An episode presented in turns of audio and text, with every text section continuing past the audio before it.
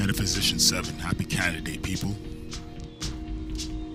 Hope you're having a eventful day, even though it's 30, what, 36 degrees with a 49 humidex. a 49 humidex. Even right now, man. Like, I got home a little while ago, and it's like a 37 humidex. And you know what's, you know what's interesting? It wasn't as hot as I was expecting I mean, I'm sure now that it's, I have to go back out too, so I'm sure now that I know the actual temperature is going to feel hotter, but, or at least the humidex. Um, but it, it's all good. It's the summer. You can't complain, right?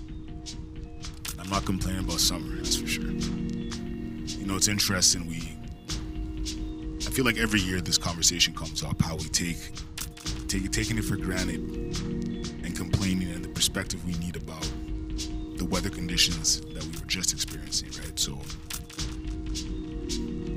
oh, it's 49 degrees. Okay, yeah, there's there's a safety concern. You could fall out in public. You could get heat stroke if you're not hydrated and so on, or just sunstroke, or whatever they call it. But at the same time, it's like at least it's not wind chill of minus 40. You know what I mean? So Anyway, hope your Canada Day was good or is good, depending on when you listen to this. I doubt anybody's going to actually be listening to this on Canada Day when you have real things to do. Uh, I'm just kind of recording because I won't be recording tomorrow. I think there's like a there's a few gatherings. Uh, I just gotta pick which one or all, you know, or all.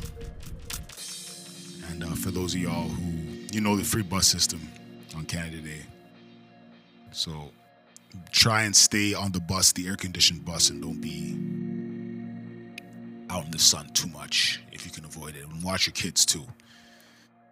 In any case, we're going to go further into this Bank Street Community Design Plan. Um, this section is entitled Built Form. This is an interesting one for me.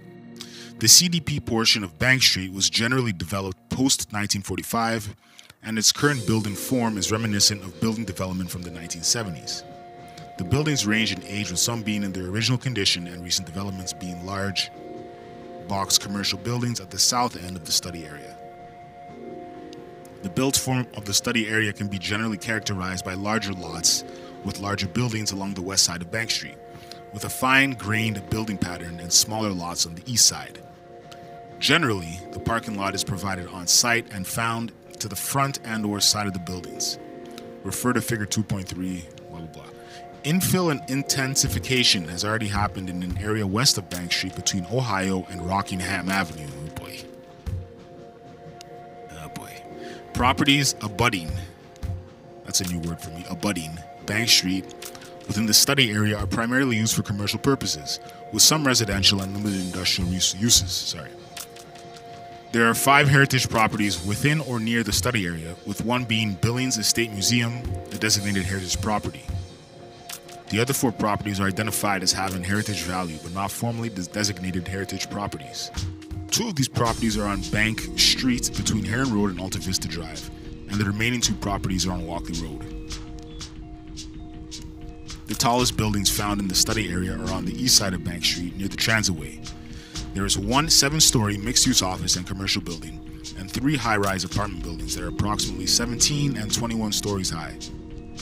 Across the street is Billingsbridge Pad Plaza, a two story regional shopping center with an adjoining 12 story office building.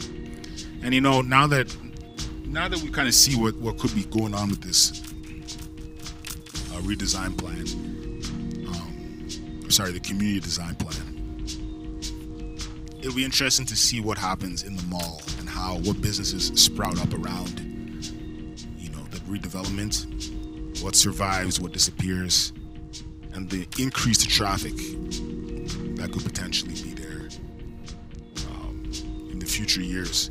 Because it's often easy it's easy to laugh at this mall.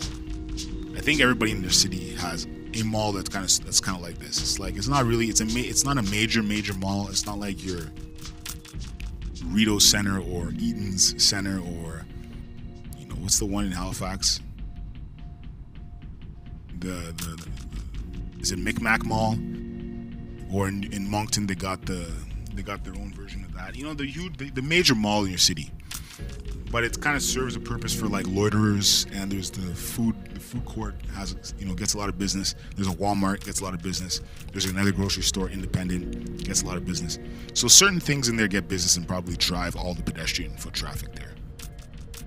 But again, I guess just to kind of these are just my thoughts on you know, I w- it'd be interesting to see the if there's a spike not only in foot traffic but also in like different sorts of interesting businesses to set up shop. This one spot came and went, man. Waffle Villa. I didn't even get to eat there. I mean, I could have just eaten there, but I wasn't. I mean, I didn't even think that it would go that fast. You know what I mean? It opened up, I think, in the winter, in like the beginning of the year, and then it's just six months later, it's gone. You're kind of like, wow, buddy, buddy. Yo. It's like it's it's a very awkward place too for a restaurant in that mall. In relation to like what whatever whatever else is going on in that area. But um anyway, I'm just kind of ranting on about different things that are happening in this part of town, in the south end of Ottawa. We're gonna okay, transportation and infrastructure. This is an important one too. Again, we're still in the Bank Street Community Design Plan. Transportation and infrastructure. The CDP portion of Bank Street is an arterial roadway providing an important connection to the downtown. The corridor reps one of three major north south crossings in the urban area. Similarly, at the southern boundary of the study area, Bank Street reps one of the few crossings of the Canadian National Rail CNR line. The limited number of crossings of the Rideau River and CNR limit the alternative transportation options in the area and make Bank Street as important as an sorry and make Bank Street as an important transportation link. The existing cross section of Bank Street is primarily a four lane arterial with some wider sections to accommodate high traffic volumes and turning movements. As a major commercial corridor, Bank Street has many closely spaced entrances to business parking lots. To assist vehicles making left turns into and out of the businesses along Bank Street, the CDP proposes additional turn lanes in some locations.